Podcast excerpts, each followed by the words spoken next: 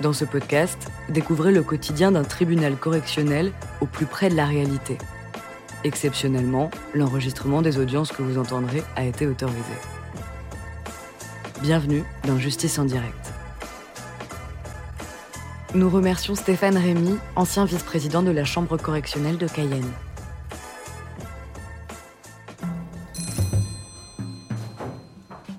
Bonjour messieurs, dames, l'audience est ouverte. Alors, monsieur, vous êtes né le 29 mars 56 à Sainte-Rose en euh, Guadeloupe. Vous avez déjà été condamné le 16 février 2004 euh, par la Cour d'appel de Fort-de-France euh, à deux mois d'emprisonnement avec sursis, 1500 euros d'amende pour travail dissimulé et emploi de salariés clandestins. 19 avril 2005, six mois d'emprisonnement euh, avec sursis et 2000 euros d'amende pour euh, travail dissimulé encore. Je me trompe si je dis que vous avez été depuis euh, condamné à nouveau par ce tribunal pour des affaires du même genre? Non. Vous n'êtes pas repassé devant nous là depuis 2005 2005, oui, je suis passé quand même après, mais pas pour. Ah bon, c'est pas pour ça? Ouais, ouais. Bon. Et vous avez eu quelle peine alors? Bof, de l'argent à payer. De l'argent à payer 15 000 euros. 15 000 euros d'amende Ouais. Et j'ai commencé, effectivement. D'accord. Il me semble bien qu'on vous a vu il n'y a pas très longtemps. Il y en a un ou deux.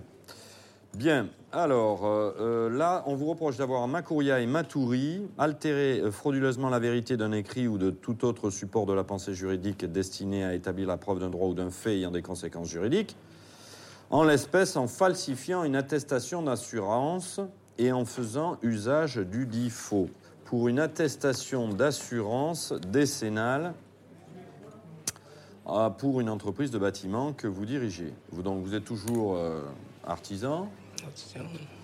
Et vous aviez à faire un chantier pour une certaine Madame que par parenthèse, je dis tout de suite, on n'a pas retrouvé, ce qui est quand même assez singulier, parce que euh, vous aviez convenu avec elle d'une euh, réparation, enfin d'un certain nombre de réaménagements dans sa habitation, c'est vous qui le dites, pour un montant quand même de 54 000 euros environ. Et vous lui avez donc fait un devis en janvier 2008. Et puis ensuite, la victime, elle est là? Oui, elle est présente, euh, monsieur. Ah bon. Ah bah, j'en suis ravi, mais euh, j'étais très étonné parce que les gendarmes de Macouria eux-mêmes n'arrivaient pas à la retrouver. C'est pour ça que j'étais quand même étonné avec une maison. La maison n'est pas habitable. Ah bon Non. Bon, ben je sais pas, en tous les cas, ils n'ont pas réussi à vous retrouver. Bon, enfin, Ben vous êtes là, c'est l'essentiel, vous avez un avocat, il va s'exprimer pour vous. Donc je euh, continue mon histoire. Anne Lancien également, qui interviendra. Très bien. Ah, deux avocats Tout à fait. Décidément. Alors, donc, je reviens à mon affaire. Vous commencez les travaux. Et ensuite, la BRED donc, lui demande, dans le cadre de son prêt, de l'obtention de son prêt, une assurance garantie décennale. Vous n'avez pas la garantie décennale, vous n'avez plus la garantie décennale. Voilà. Parce que vous aviez une baisse d'activité, c'est vrai que ça coûte cher, euh, tatali tatala, mais vous en avez une par le passé. Et donc, vous faites ni une ni deux, vous allez voir un copain qui sait faire des scans et des, modifications de documents, et pouf, en changeant les dates, les trucs, vous lui fournissez une assurance décennale, une attestation d'assurance décennale. Ah voilà, le 26 juin 2012, vous êtes passé devant nous pour travail dissimulé. Vous voyez, j'ai dit un an ou deux. euh, J'ai pas le compas dans l'œil, mais bon, passons. Euh, Qu'est-ce que je voulais dire? Donc, ce qui est sûr, c'est que vous avez euh, établi ce faux. Je suis conscient et je m'excuse. Bon. Quand on voit le nombre de condamnations que vous avez, je passe sur les, les- les ouvriers qui étaient sur votre chantier ce jour-là.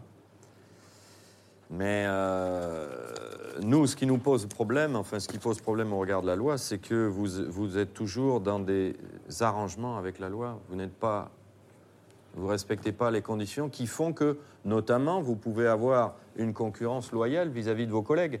C'est- travailler Non, il malhonnêtement.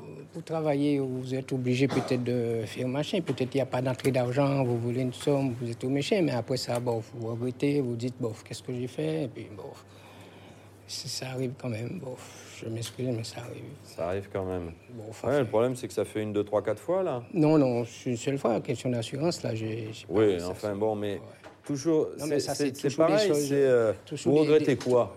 Bon, toujours les anciennes choses, de le, le, le- Mais l'avoir vous regrettez que ça vous attire des problèmes que vous retrouviez au tribunal? Bon, ben ouais, bon, d'avoir falsifié cette assurance-là. C'était juste pour obtenir le travaux. Et puis, bon, effectivement, à la fin, ça m'a coûté vraiment plus cher que ça. hein. Et vous pouviez pas la prendre à ce moment-là, la décennale? Et Vous aviez un gros chantier, là, quand même. Non, en ce, non, en ce moment-là, non. Bof. Mais maintenant, l'activité, quand même, c'est un peu euh, moins, moins d'activité en ce moment. Euh, Ça coûte combien? Je crois 6 000 et quelques un euro. Ah ouais. hein. Tandis que le gars qui vous a fait un petit papier, lui, il vous a pas pris tout ça d'argent. Eh non. Il a dû, prendre, vous, il a dû vous prendre 300 euros ou 500 euros. C'est ce qu'on avait la semaine dernière. Bon. Alors, quels sont vos revenus actuels? En ce moment, il n'y a pas de grande activité pour moi en ce moment. Parce que, bof, là, je suis en train de faire une petite clôture qui, bof, en grillage. Pas grand-chose. Et Et puis, comment se fait-il que vous échappiez à l'explosion actuelle du marché de l'immobilier, de la, de la construction? Ça construit partout et vous n'êtes pas dans le coup? Non, non, c'est parce que je ne suis pas tout à fait en règle. Il y a même la le décennal qu'on demande, des trucs comme ça partout. Alors, si on ne peut pas se Pas tout à procurer le en décennal, alors c'est un peu dur. Bon. Monsieur le procureur Monsieur le Président. Est-ce que vous déclarez tous les travaux que vous faites là? Oui, une grande partie, bof. Enfin, je ne peux pas dire tout, mais une grande partie. Ah, D'accord. Pas tout, mais une grande partie. Bon, vous savez, il faut dire. Il faut, ouais, je ne peux pas dire tout. Non, si je dis ça, je mens. Mais une grande partie se déclare. C'est tout, Monsieur le Président. Bon. Des enfants? Oui, il y en a. Il y en a. Ils sont ici, à votre charge Il y a cinq ici. Oui, et Cinq puis ici, Les autres sont. qui sont chez leur maman Oui, oui. Sept. Et sept, ouais, deux en Guadeloupe, donc. Mais vous n'en avez pas à votre charge dans votre maison Oui, il y en a. Oui Les cinq ici, oui. Les cinq d'ici, c'est avec... euh, ils sont chez vous, euh, oui. à votre domicile Oui, oui. Ça mange, les enfants Leur maman, elle travaille, alors ou... Bon, fou, euh, non, enfin oui, c'est oui et non, parfois même. Mais la maman touche avec ses allocations, ça va. Bof, euh, c'est quand même, ça va. Ok. Alors, asseyez-vous sur le banc. Madame, vous pouvez vous lever? Non, mais sinon, vous restez assise. Moi, c'est comme vous voulez. Expliquez-nous sommairement qu'est-ce qui vous est arrivé donc, euh, dans cette affaire avec monsieur... Donc, euh, j'avais un T4 plein pied et puis j'ai voulu faire une, un agrandissement. Je l'ai contacté. J'ai eu mon prêt par la BRED. La BRED m'a demandé des pièces originales pour constituer mon dossier. Mais monsieur, lui, il travaillait déjà avec la BRED avec cette fameuse fausse décennale. Ah C'est pour ça que j'ai bloqué quand il a Donc, dit Vous que dites qu'il avait déjà donné le faux papier il avant avait même déjà de donné faire affaire la fausse vous. décennale à la BRED. Si bien qu'on a eu une réunion à la BRED, j'ai dit, eh ben, vous ne débloquez pas l'argent pour... euh, Alors que monsieur avait sous-traité mon chantier. Il y avait au départ deux messieurs et une dame. Après, ça a été deux dames et un monsieur. Parce qu'il y en a un qui pissait dans mon jardin toute la journée. Quand je lui ai fait le reproche, il m'a envoyé où mes pieds ne touchaient pas, en brésilien. J'ai dit, je reviens pas. Il a encaissé 20 quelques mille euros. J'ai encaissé 15 000, 1000 15 000 euros. Je ne vous ai 15 000. pas interrompu. Non, mais il ne faut pas dire 15 000 euros, vous avez. Donc vous, ce que vous souhaitez au niveau civil, c'est que les travaux soient terminés Ah oui, dans les plus brefs délais, parce que là, Par j'ai une expulsion de la SIGI. En fait, ce qu'on demande, c'est le, en termes de préjudice, nous souvenons le montant des travaux de reprise qui ont été évalués par l'expert dans le cadre euh, d'une expertise judiciaire. Nous, on est passé avant vous, euh, au mois de juin, 15 000 euros d'amende. Nous, c'est le trésor public, hein, amende. Donc, euh, voyez, bon, information parmi d'autres. Très bien, madame, asseyez-vous dans la salle et euh, maître, euh, alors maître qui? Vous commencez, vous, donc vous avez la parole pour la partie civile. Monsieur le Président, Mesdames et Messieurs, alors je vous renvoie au rapport d'expertise dans lequel on constate que finalement à peu près rien n'a été bien fait sur le chantier. Euh, on a des dommages importants euh, sur la charpente, la toiture, le gros œuvre. Enfin, finalement, aucun des travaux réalisés par les personnes que visiblement il employait de manière dissimulée euh, ne sont réguliers ou ne permettent d'assurer la sécurité des occupants et la solidité de l'immeuble. On a donc un préjudice total de 79 576 euros, ce qui correspond à l'ensemble des travaux de reprise qui normalement auraient dû être couverts par la garantie décennale. Et c'est l'absence de garantie décennale qui fait que Madame ne peut pas euh, obtenir réparation de son préjudice et ne peut pas faire reprendre sa maison pour la rendre habitable. Je laisserai la parole à mon confrère euh, Maître Gay pour la suite de la plaidoirie. Je vous remercie. Monsieur le Président, en fait, concernant le- les dommages et intérêts qui sont demandés euh, au niveau de la réparation du préjudice moral, euh, vous avez, euh, Monsieur le Président, dans votre jurisprudence, euh, vous-même, lors de votre premier séjour ici, dans une affaire un peu lointaine, en 2003 ou 2004, vous avez prononcé, dans le cadre de- d'abus de confiance, euh, des obligations de remboursement avec sursis et mise à l'épreuve, et le prévenu condamné s'est exécuté. La victime a perçu sa réparation grâce au fonctionnement du sursis avec mise à l'épreuve et à cette obligation de réparer. Donc, effectivement, aujourd'hui, euh, Madame euh, souhaite une décision euh, qui soit efficace et que Monsieur soit justement condamné au montant que vous apprécierez être, dont il doit être redevable au vu des pièces que nous avons produites. Bon, monsieur le procureur, vous avez la parole pour vos réquisitions pénales. Oui, euh, Monsieur le Président, euh, je ne reviendrai pas sur les faits parce qu'ils sont arbérés et euh, nullement contestés par le prévenu. Je vais demander à votre tribunal de d'entrer en voie de condamnation à son encontre et de le condamner à une peine d'emprisonnement de 12 mois, dont 6 assortis d'un sursis mis à l'épreuve pendant 3 ans, avec une obligation d'indemniser la victime. Alors, monsieur, venez à la barre, puisque vous n'avez pas d'avocat. Je suis là, monsieur le Président. Ah si, pardon, oh, autant pour moi. autant pour moi. Excusez-moi, mais Bon, mais c'est pas grave. allez-y. C'est à vous. Merci, Monsieur le Président. Non, non, Vous mais comme je regardais le truc, vous me n'avez pas été permettez, euh, représenté. euh, euh, merci, Monsieur le Président, Madame, euh, Monsieur le Tribunal. Vous me permettez de commencer ma plaidoirie euh, avec euh, un peu d'humour, je dois dire. Voilà. Donc, vous avez là le portrait euh, type d'un petit chef d'entreprise qui tente de s'en sortir dans un milieu très très difficile, dans un contexte économique très très difficile. Je voudrais en appeler donc à, l'humanité de votre euh, tribunal. Je voudrais qu'on tienne compte justement euh, de ce profil particulier du chef d'entreprise en, en difficulté, euh, qui a du mal à s'en sortir face à une législation euh, très rigide. C'est un père de famille, alors oui, quand on a sept enfants à nourrir, eh bien oui, on trouve le moyen de les nourrir par des moyens évidemment euh, qui ne sont, pas- sont pas légaux. Alors moi, mon souci aujourd'hui, c'est de lui éviter la détention. On vous demande de prononcer une condamnation euh, euh, sur la base d'un rapport d'expertise.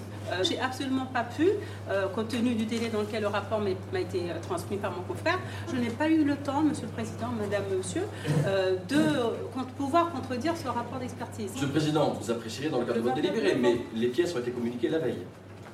La défense a eu les pièces avant l'audience. Elle les a Voilà, pas la veille de l'audience. Elle ne les a pas eues à l'audience. Voilà, Voilà. très bien. Eh ben voilà, encore heureux. C'est pas ce que vous auriez fait si on vous avait fait ce genre de pratique et si on vous avait remis un tel rapport la veille de Mais l'audience. ça sert à rien de se poser des questions qui ne se posent pas. Enfin, je pense. Ouais, bah, enfin, moi, euh, j'ai la réponse, Ce figurez-vous. qui est sûr, Monsieur le Président, c'est que l'ordonnance de référé elle est réputée contradictoire et que la stratégie de Monsieur elle a toujours été celle de la disparition, l'absence, La fuite. voilà, la fuite. Bon, c'est fini? Voilà, donc euh, Voilà. je maintiens euh, ma demande. Décision tout à l'heure. Merci. Retournez dans la salle, monsieur.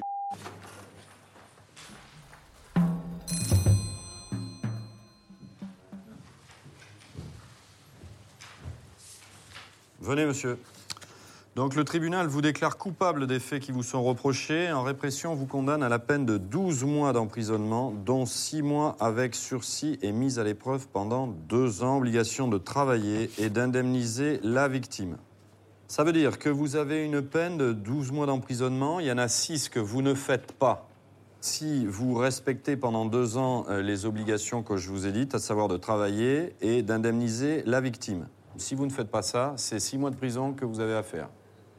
En plus des six mois fermes que vous avez dans cette peine-là, et qui sont éventuellement aménageables si vous justifiez d'une activité professionnelle, de charge familiale, ce qui semble être votre cas, Voilà, vous avez pour ce faire rendez-vous chez le juge d'application des peines le 8 janvier 2013 à 8h30.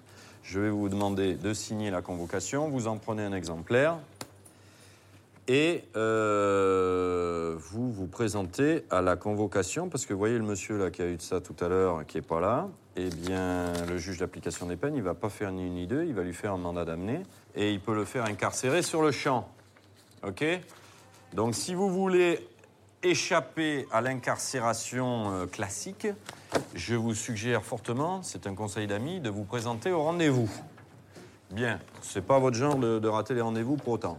Vous avez également, comme tout le monde, le droit de faire appel dans un délai de 10 jours.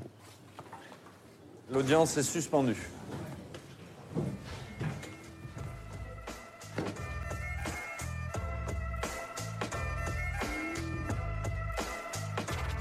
Vous venez d'écouter Justice en direct. Si vous avez aimé ce podcast, vous pouvez vous abonner sur votre plateforme de podcast préférée et suivre Initial Studio sur les réseaux sociaux. Justice en direct est une coproduction Initial Studio et Morgan Productions.